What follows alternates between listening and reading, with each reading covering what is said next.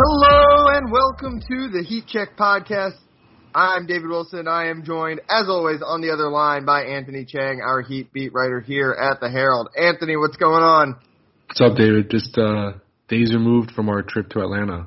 It was fun. It was a fun trip, but for Hurricanes fans, it was the game was not so fun. Those those three hours went about, I think, just as we expected, right? Yeah, I, I think so. I mean, I uh, I know Miami fans were obviously. Uh, it seemed like the closer that we got to the game, uh, the more optimistic Miami fans got. Um, I was kind of the opposite, where it was like the closer we got to that game, I was like, you know, they're just not going to be able to block Alabama. They're they're not going to be able to get a pass rush against Alabama, and uh, those uh, played out kind of pretty similarly to uh, how I expected it to, quite frankly. Yeah, I, I, you know, my take. I don't know if it's a controversial take, but I, I, if I'm a Hurricane fan, I, I come out of that week more encouraged about the Hurricanes' chances of maybe getting to Charlotte or even winning the ACC, just That's because I- the yeah, ACC I did not look so great. Because of the North Carolina, strictly because of the North Carolina result. Correct. You're right. FSU looked probably better than than most expected. Yeah. Clemson, I mean, you can't. I mean, And Virginia Tech obviously looked better than people expected, but I, I I think there was, um, you know, the fact that North Carolina was the team that like was thought of it in the same tier as Miami, and and Right. uh, you know they might still be obviously, but uh, there there was a concern that North Carolina was going to be the clear number two team in the ACC, and and uh, I think if I'm a Miami fan, I come out of that saying that number two is uh, a more wide open like it, it's going to be easier to be number two than it probably was. Might sure. be more competitive in that like three through five range than we thought, but uh, as far as number two, um, you know, I, again, like because nothing really surprised me that happened with Miami on Saturday. The, the North Carolina result is encouraging. Right. Yeah, that was uh that was interesting to watch. I think it was on the night before the Miami Yeah, game. Friday night. Um yeah, so that was that was a, I mean it was a I guess not a great weekend for Miami, but in that regard it was not a bad weekend just because to have North Carolina lose is is good for Miami.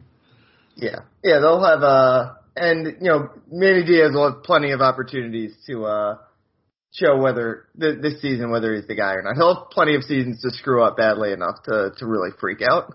Yeah, losing by 30 to Alabama, I- don't think, you know, not not optimal, but no need to overreact to that one. I think most a lot of teams would lose by 30 to Alabama. They they're like playing a different sport it seems. Yeah.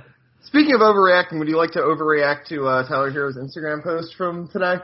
Yeah, he looks like Morning. he- yeah, that Instagram post looks like he's put on like 40 pounds of muscle, but I don't think that's probably true. That's probably not that's true. probably physically impossible. Um, but A very flattering picture, I think, of his uh, biceps. yeah, yeah. I mean, we we do this every offseason, and it's not just basketball. I mean, I think we were doing this with Tua uh, this offseason as well. Like, Yes. all it takes is one good angle, some good lighting, and We've all been there. Yeah. I mean, we've all even yeah, you and me probably have those photos that were like, well, I like this photo. Makes me look bigger than I than I actually am. Um, but I, I mean, I'm not saying Tyler's obviously put on muscle and put on weight. I mean, that's been one of his biggest goals this offseason. Um, we spoke with him in mid, I think it was like mid July or so, and he he said his goal was to put on 10 to 12 pounds of of muscle, and he had already added four pounds at that point, and that was like a month and a half ago. Yeah. So I mean, it's not unrealistic. I think he's put on close to 10 pounds this offseason at this point. Yeah. Um, so yeah, I mean, I'm, I'm sure he's bigger, um, but that that picture makes it seem like he, you know, like I said, he's put on a ton, you know, more than that. Um, but uh, you know, it's good. It's it's a good sign because I think we all know that Tyler needed to to kind of get stronger physically. Just you know, that'll help him on both ends, especially defensively when he gets switched onto bigger players and even defending guards. Like just being able to physically uh, match up with them, like that, that's going to help. And then offensively, it'll help his game too. Just getting to the getting into the paint, you know, playing through contact. Um, one of the things he's talked about is is drawing more fouls and getting more, you know, more free throw attempts. Which you know, he, I think he averaged like two last year, two free throw attempts a game. He should probably get, be getting like four or five a game, honestly, with with the way, with how much he has the ball in his hands and, and the shot attempts he takes. And you know that that can make it, that could be the difference between averaging 15 points and 20 points, really, when you think about Correct. it, because he is a good free throw shooter. So it is important for him to, to add muscle. Um, I'm sure he's added muscle, but that picture probably uh, makes it seem like he's added more than he has. Yeah, we, we've talked a lot about the guys who were second year players last year, so going into their third year now, and um, you know the fact that they basically did not have an off season for. I mean, obviously some guys did if they didn't make the playoffs or whatever between their uh, rookie and sophomore seasons. Um, and so Tyler has not had, you know, obviously they had the long break during COVID, but, um, you know, guys weren't treating that like an off-season program, right? Like everyone was out there, you know, didn't know when the season was going to resume, right? So it's not like you're going to like spend your your time during that break bulking. Um, you know, you're because you know you don't want your body to totally change, and then all of a sudden you have to go out and play, and you're not used to what you're built like, and and obviously just um, skill. I think I think Tyler and most guys were probably spending more time doing skill work when they can. You heard about so many guys getting basketball hoops at their homes and all that kind of stuff. Um, this was finally like his first NBA off season, and that was that, that's the time when you can really kind of start to transform your body when you have when you kind of know your when you know your schedule, right? When you know you don't have to play a game for X months, um, and you can get on like a program on a routine and and know, you know, at a certain point you got to start getting back into like game shape, and yeah. uh, so I, I think it'll be good. I, I've thought all along that uh, this was going to be a really productive off season for Tyler, or I shouldn't say that it was going to be a productive off season, but like if he was going to like take the leap that I think we all think he can, uh, this was going to be the chance to do it, and we're and we're going to learn a lot about uh, his true long term potential this coming season. Yeah, and, and Tyler made that point again when we spoke with him in July. Like this is his first real off season. Yeah. Um, because yeah, to your point, like yeah, they had that long break, you know, during when the season was suspended a couple years ago, or I guess it was last year. kind of crazy. Um, but yeah, and, and but that was different. I mean, gyms were closed. Guys really couldn't do much. They're working out at their houses, or maybe if they can find an open gym somewhere locally, but it's just not the same as a real off season where you're getting pickup games in and you're working out with a trainer every day and you have this red, you know, strict regimen that you're following. And so it, this is really Tyler's first real NBA off season.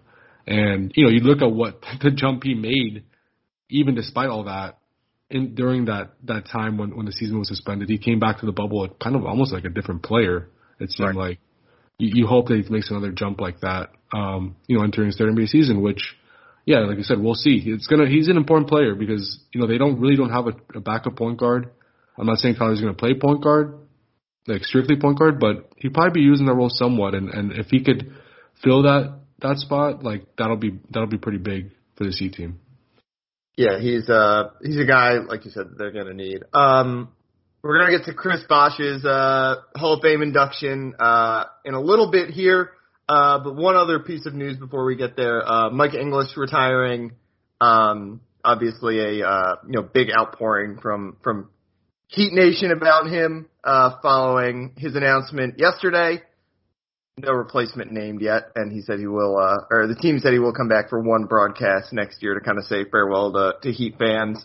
Uh, Anthony, you've, uh, obviously grown up around the Heat. You know, quite yeah. frankly, I've not listened to him that much on the radio because I'm usually at the games or watching on TV. You know, I'm, I think the radio broadcasters are uh, really important to, to people who kind of grow up in the, you know, when you're younger and you're in the car or whatever, and maybe listening to the game or, um, you know, I, I think for the beat writers, it's maybe a little uh, harder to listen to them all the time. Uh, but I guess just your reaction to that news. Yeah, I mean, he's like you say, he's, he's basically been the the radio announcer my entire life. Yeah. With the, since I you know since I really started watching sports, um, 23 years. That means he took over as the radio voice for the Heat when I was like eight or nine years old. Yeah. Um, so that's basically all I know. Like growing up in Miami and listening to the Heat on the radio, like his voice, you know. Um, and his voice will be, you know, forever attached to so many of the Heat's um, big moments um, you know, parade down Biscayne Boulevard. He, he's called all three championship seasons. Mm-hmm. Um, obviously the entire Big Three era. Um, so you know his voice is it's gonna be you're, we're gonna hear it you know forever when it comes to like Heat highlights and just important moments uh, in franchise history. And you know he was just he, I, the thing that made the, th- the thing that set Mike Inglis apart to me, and obviously he's a polished broadcaster that's that goes without saying, but he was always so real, right? Like he was not afraid to criticize the team. And and even though he's you know he, he for the team and and all that, like he he was not afraid to to really be honest and say you know call out things that were going wrong. It, it's just so fun. I know so many people made this joke on Twitter when this news came out yesterday, um, but you'd get in the car and and you know you hear you turn on Mike Inglis and he makes it seem like the Heat are losing by 40 points, you know, and then he says the score and it's like the Heat are up by 10, but the other team just like on a 5-0 run. Like he was so he was so emotional and passionate, um, and I, I you know that's that's one thing I always remember about Mike and and you know kind of laugh about just because it, it, that was often where you get in the car and you think the Heat are losing by 20 just because of the way he's he's talking and, and speaking and how upset he is, and the Heat are up by 15. Yeah, and the thing I like about the the radio broadcasters is those guys are there for like every moment, right? Like you know, right. and the TV guys, you know, there's certain games in the regular season that they don't do, right? If it's on TNT or whatever, sometimes it'll be like blacked out local, like the the one with the rights, and obviously the playoffs, uh, it all goes to ABC and all that. Um, eventually, so I, I like the radio guys. They're really the guys who are like it seems like those biggest moments, like when ESPN is, or someone's doing like a documentary and they superimpose the uh, call, like the announcers over it, it, it tends to be the radio guys. Um, and so you know, he he obviously, like you said, gets to be a, a gets to be the voice that kind of narrates a lot of those big moments. Yeah, for sure. No, it'll be, you know, I I, I don't know if we expected this news, but you know, I'm happy for Mike and you know, he's obviously had a long and a very successful career. So congratulations, Mike, if you're listening to this, and happy retirement. Hey, it's Kaley Cuoco for Priceline. Ready to go to your happy place for a happy price? Well, why didn't you say so? Just download the Priceline app right now and save up to 60% on hotels. So, whether it's Cousin Kevin's Kazoo concert in Kansas City, go Kevin, or Becky's Bachelorette Bash in Bermuda, you never have to miss a trip ever again. So, download the Priceline app today. Your savings are waiting Go to your happy place for a happy price. Go to your happy price, Priceline. All right, uh, let's dive in now to our main topic of the week. Uh, you were off this week, but you, you, you came on to do an episode this week because it is uh, Chris Bosh Hall of Fame uh, induction time. Um, I guess so. You talked to him. Uh, I think you'll have a story up by the time most people are listening to this. Um, I haven't read your story or anything yet, obviously. So what what was that conversation like? What what how how's how's Chris feeling? Um, obviously, I'm sure excited. Um, what would you guys kind of talk about? What what what does this moment uh, mean to him and obviously the Heat? Yeah, I haven't even actually finished the story yet, so okay, um, still working on it, but it'll be out. It'll be out probably yeah, like you said, by the time most people listen to this. Yeah. Um, but yeah, I, you know, one of the big things we talked about is just kind of like the what if that still runs through his head if he would right. have still kept playing. Like he he made a point of saying like I he thought he would still be playing by now. Like this might this might have been like his final NBA season. He thought he would be playing until he was like 37 or 38. Um, he's 37 now. Yeah. Um, he's gonna be one of the youngest players or people to be inducted into the Basketball Hall of Fame. Um, because of you know how early his career ended, mm-hmm. um, which says something right there. Um, and yeah, he was just, you know, he brought up, it was funny, like he brought up Carmelo Anthony. He said, you know, I always envisioned myself like late in my career just because of, you know, how I incorporated a three point shot into my game, you know, toward the end of, you know, his playing career, um, that he would kind of have like a Carmelo Anthony role, like what Carmelo's going to be with the Lakers this year, like a spot up shooter, spacer, um, you know, guy who could hold his own defensively still at that age and kind of like a role player, you know, on a winning team. Um, and here he is, you know, preparing for his enshrinement to the Hall of Fame, which is not a bad alternative, uh, but it's just not what he expected. But you could tell that he's at peace. You know, you know, I know it took him until like 2019 to announce his retirement, but he, you know, he, he emphasized again like he's at peace. You know, the the what ifs that still run through his head, like he he does it kind of, um, you know, doesn't really take it seriously. It's more just like just kind of for fun. He said, kind of that that was the words he used, like just for fun, just to kind of see how he would have fit in today's game. And and he knows, and and you and I both know, just from you know kind of watching Chris Bosh over the years, like he would have fit in today into today's NBA. And I think that's that was probably the most frustrating thing for him. Like he saw the the way the game was progressing, and he knew that he could really excel into today's NBA. Uh, probably more more so than he did in the NBA he first entered in 2003 2004 like this NBA is so much better suited to his game. Um, but unfortunately, he just never got that opportunity. Yeah, obviously the game shifted to him, but I think he also kind of Yeah. shifted the game, right? Like Correct. those teams, obviously everyone thinks of the Warriors as the team that really innovated, and obviously they did. They kind of took it. I don't want to say to the extreme because I think the Rockets took it to the extreme uh, to the point that people didn't like it, but the Warriors were the team that finally went all in on on three point shooting, obviously, and and small ball and all that kind of stuff. But the Heat um, were in a lot of ways the pioneers of it. They're not the they were kind of the I'm sure there were you know you could probably point to a bunch of different teams that were trying to do similar things with the Heat because of the talent they had. Uh, were the team that kind of started it and, and made it popular and made it a a winning formula. Um, you know, obviously Le- LeBron and Wade were not the shooters, but the way that they played with basically putting a bunch of shooters around those guys, and, and Chris Bosh was uh, pivotal to that. He was, you know, the idea of having three, three good, three, three to four good three point shooters on the floor at any time, and not sacrificing defense. Chris Bosh is obviously central to that as a guy who was uh, one of the best defensive big men in the league, and also uh, became a reliable three point shooter as his career went on, and, a floor spacer.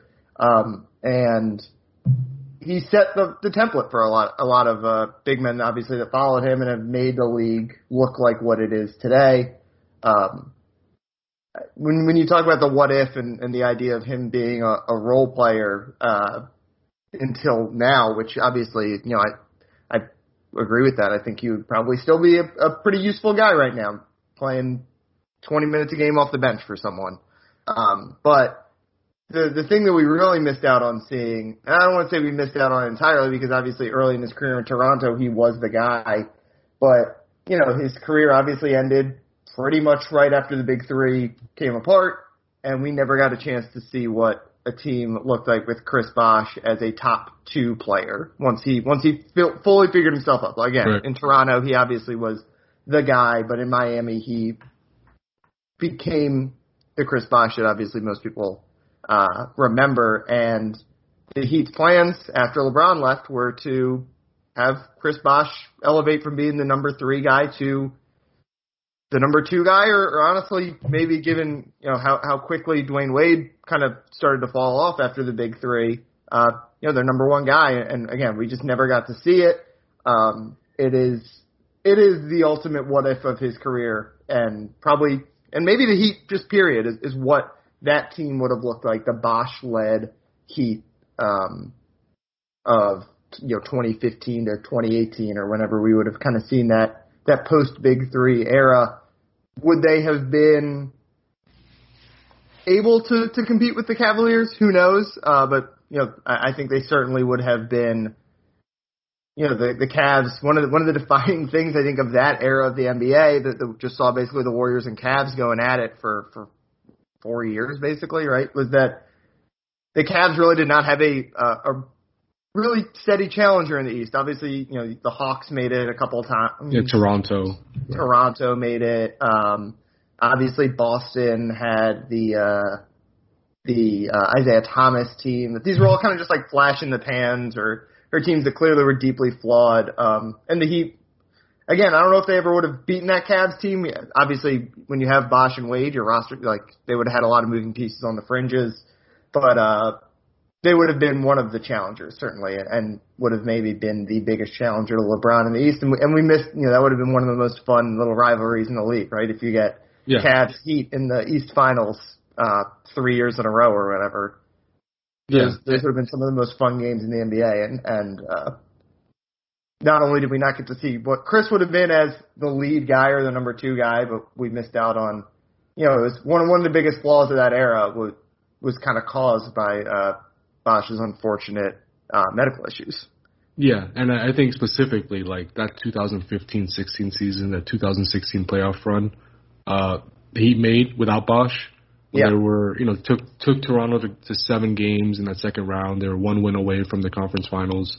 If they had Bosh, they probably, you know, obviously we don't know. It's like a what if, but they probably would have won that series. I mean, I, I feel pretty confident just because they were one win away without Chris Bosh. If you have a healthy Chris Bosh, they probably win that series and they face Cleveland in that conference finals. I know a lot of people within the Heat. I've spoken to people about this. feel, and this is, I mean, other people have reported this too. Like they feel like they really could have challenged Cleveland with Bosh, with Chris Bosh. Like you said, like I think they feel like they really matched up well against them, and they could have really given them a good series. Um, but it just never happened. And, and the other what if is Goran. I mean, they traded for Goran. Everyone was happy.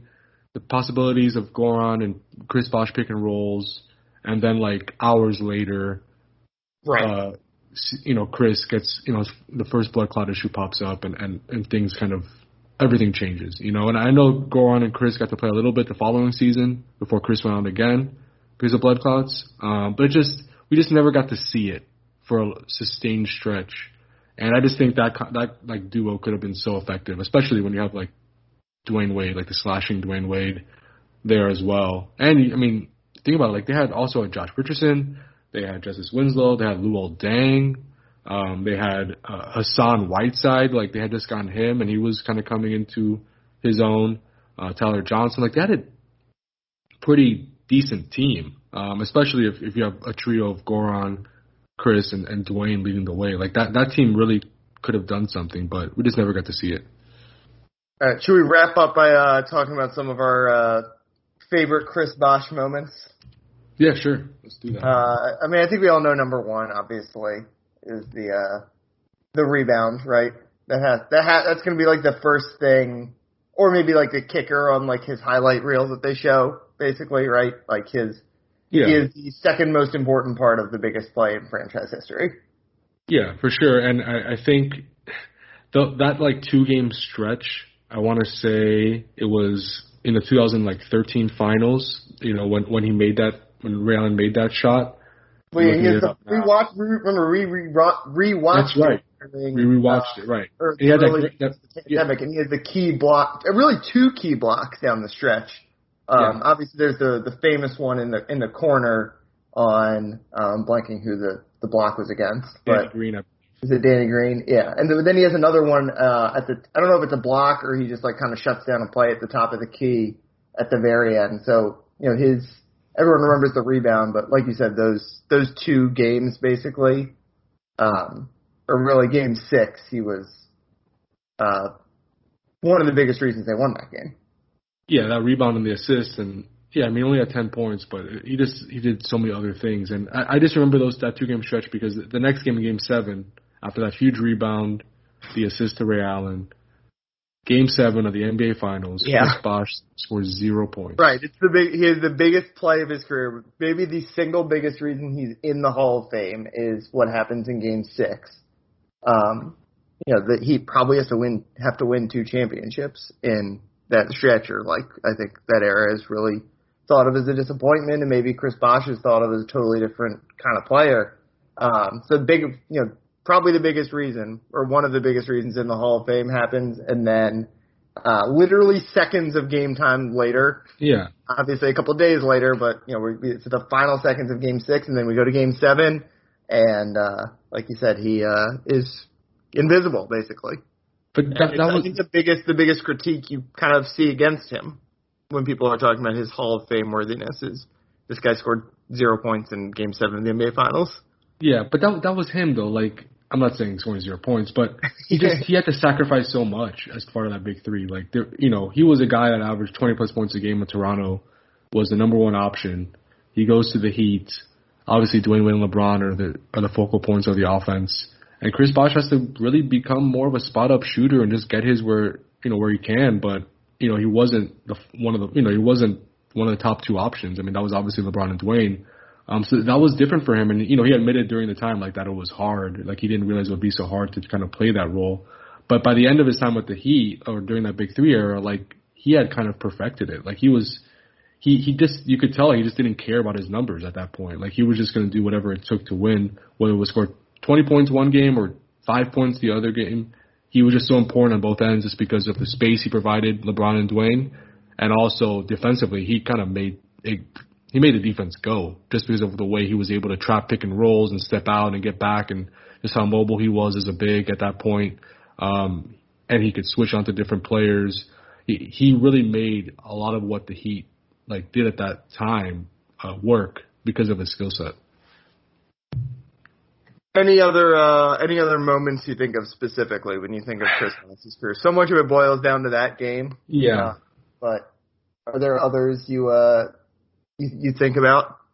Yeah, I mean, there was a time, I think it was, it might have been in like 2011 or 2000, it might have been 2012 actually. I, I'm, I, I'm sorry, this is off the top of my head, but he had missed like a round or two because of, uh, I think it was like he, he strained his, abdom- his abdominal muscle. Um, and he came back, I believe, in the conference finals. I think it was the first championship run, so that would have been 2012.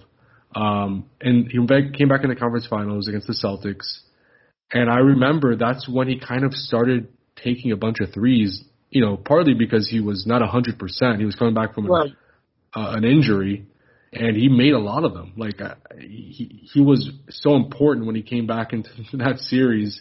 And um, I believe that was when they, you know, that was the, the series where they were down 3 2 to the Celtics, and LeBron had that, you know, incredible game six, and, and the Heat then won game seven at home.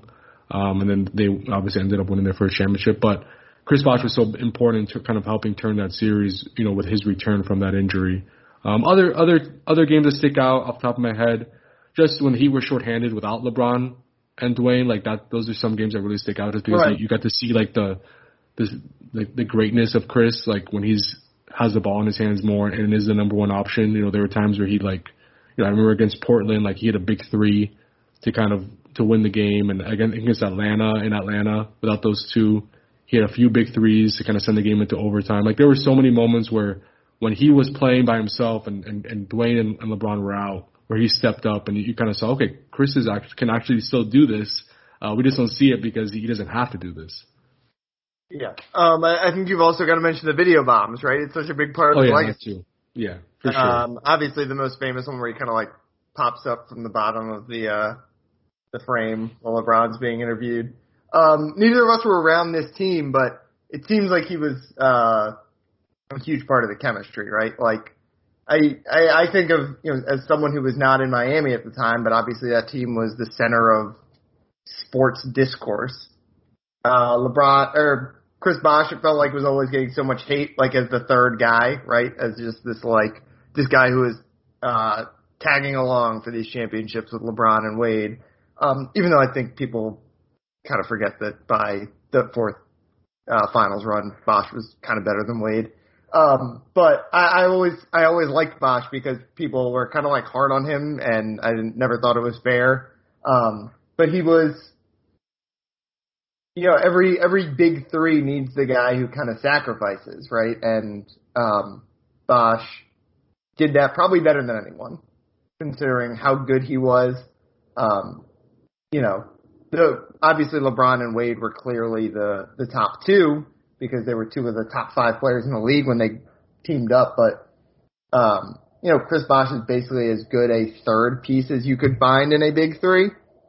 And again, he was uh perfectly fine with kind of being the guy to just take take a step back, even when, um, yeah, uh, ultimately probably helped his legacy. But like I said, you know, if they don't win two championships, it probably hurts his legacy. He's, you know, obviously he was always the guy in trade rumors when when they lost to Dallas. He was the guy who was, do they need to upgrade Chris Bosh? But um. You know, he was always better, I think, than he than the numbers showed, obviously, and people came to realize that as as his career went on. Um, but I, I always liked that he was the guy who really understood how this thing needed to work um, and made it work, and he did that both on the court and again, like it seems like that those teams, at least from the outside, seem to have very good chemistry in a situation where there were a lot of moments when things could have gotten ugly, and I have to assume Chris Bosh was a huge part of that. For sure, and and a couple other moments to stick out now that I have a, a couple more more time to think about it. Um, the 2011 finals, um, when they lost and he kind of crumpled onto the ground in, in tears, um, and and that was kind of made into this big thing, and people he was getting a lot of criticism for that, for crying, and and you know how things were at that Yeah. point with social media and first take and everything. Um, that that was that was made into a big um, kind of talking point, and that that to me was you know, not a defining moment of Chris's career, but that's something that I always remember just because he, like you said, he, he kind of took the criticism in stride and, and never really made it about him, even though he was kind of the focal point of a lot of of the criticism around that team.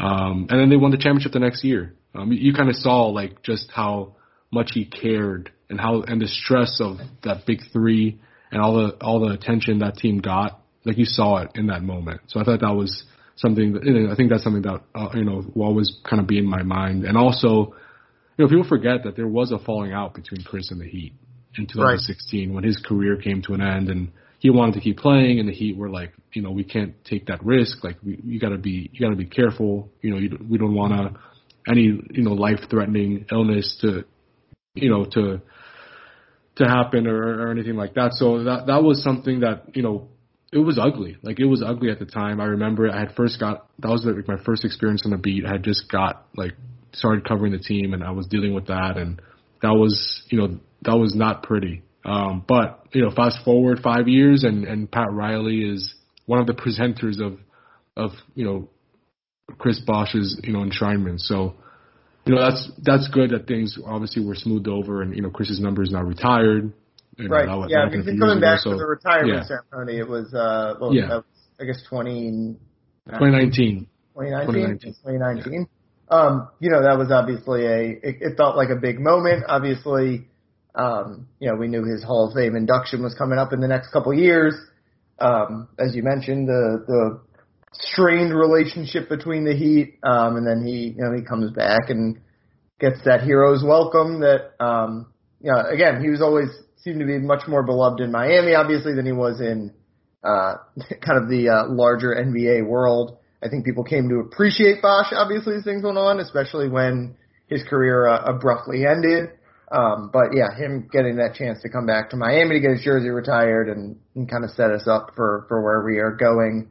Uh, now with him going into the Hall of Fame as a beloved he, hero and, and with him, um, you know, still back kind of feeling like he's a part of that Heat family. Yeah, and I'm I'm looking forward to his speech too because I I know you were there too, David. But his speech for the jersey retirement was pretty awesome. Yeah. Uh, well, so he's I'm obviously looking, a very you know when you think about like you know, he's he's up there with like the great like cerebral good talker NBA people. Like and you know, part of it is maybe we've gotten to see it more because of how abruptly his career ended and you know, a lot of times when guys have a full career and they retire, they want to kind of recede into the spotlight. He obviously retired young and had a lot of stuff he still wanted to like he was still young. he had yeah. like he was not done working. Um so we you know, you saw him dive into a bunch of different ventures and obviously uh you know he did like some esports stuff and you know does all these podcasts basically. And you know he's he's just like a very he's been a very public persona for the last couple years and, and you've gotten to see like the full picture of him that again you don't get to see a lot when guys are playing and they're more guarded. And then a lot of times when they're done playing they want to they want to recede. So he was in that sweet spot I think where for a true like superstar NBA player, we got to really learn a lot about him and, and kind of see him unguarded. Yeah, I think now it's like he plays the, the guitar a lot and he's really into making music and he was brewing beers at one point and kind of had his own home brewery and he's obviously he wrote a book last year. Wrote a book, ago, right? Yeah, yeah, father of five, which is obviously a huge part of his life. Which every time I talk with him, he's that's like when I ask him how he's doing, he's like, "Well, I'm father first, and that takes up most of my time. And I'm sure it does. A father of five, like that's yeah. a lot. So yeah, I mean, good. You know, I, I know Chris wasn't happy that he wasn't a first ballot Hall of Famer, and you know, I think he probably should have been, honestly. But circumstances were kind of, you know, they were unique at that point because, you know, it was Kobe's year, and and, and Kobe unfortunately had just passed, and that that class uh, they wanted to keep it small, and, and then the pandemic hit. Like it was just, it was kind of a unique circumstances, and he, he probably should have been a first ballot Hall of Famer. But look, getting in in your second year, there's no shame in that. Yeah, and obviously, um, not uh, we're not past COVID, but we are in a more normal place than we would have been, where you know he was a first ballot Hall of Famer, and obviously that class, as we, you mentioned, was pretty insane and seems pretty clear they wanted to like kind of have Kobe and Duncan like have that be like a special class. Um, but yeah, getting um, Chris Bosh in there is uh, obviously it'll be a, a nice little celebration for him and and again for the Heat. um, and for them together, which I think a couple of years ago didn't look like it was going to be guaranteed, basically. Yeah, and I'm sure you know I don't know for certain, but I wouldn't be surprised if like Dwyane is there. Obviously, I mean Right. Dwyane, he's eligible to be inducted in 2023, so theoretically, I guess he could be announced or voted in next year, and Next then year, yeah. yeah. So I mean, he's probably gonna. I'm guessing he'll go um, this weekend to Massachusetts to be there and kind of you know show his face where he's going to be a big part of the next the next few years of that of the class that you know that's that's coming up. Um, and you know, will LeBron be there? You know, there'll obviously be. I know the large Heat contingent's going to be there. Um, so it, it'll be interesting to see like who's there for Chris and kind of how that all you know how that all goes this weekend. All right, I think we can wrap things up there. Uh, thanks as always for listening. You can follow Anthony on Twitter at Anthony underscore Chiang. Uh, be sure to check out his Chris, Chris Bosh story that I'm sure will be good. I'm sure Anthony thinks it will be good. Uh, it'll be, uh, probably up on, online by the time most of you guys are listening to this. So, uh, check out MiamiHerald.com for that. Uh, you can follow No me pressure, on Twitter. David. Huh? No pressure. uh, you can follow me on Twitter at dbwilson2. Um, busy with football these days, obviously. Um, so again, just just check out MiamiHerald.com. We got lots of coverage for you. Dolphins getting started this weekend. Uh, UM home opener on Saturday, uh, and lots of high school football. So um, thanks again for listening, and we will talk to you guys next week.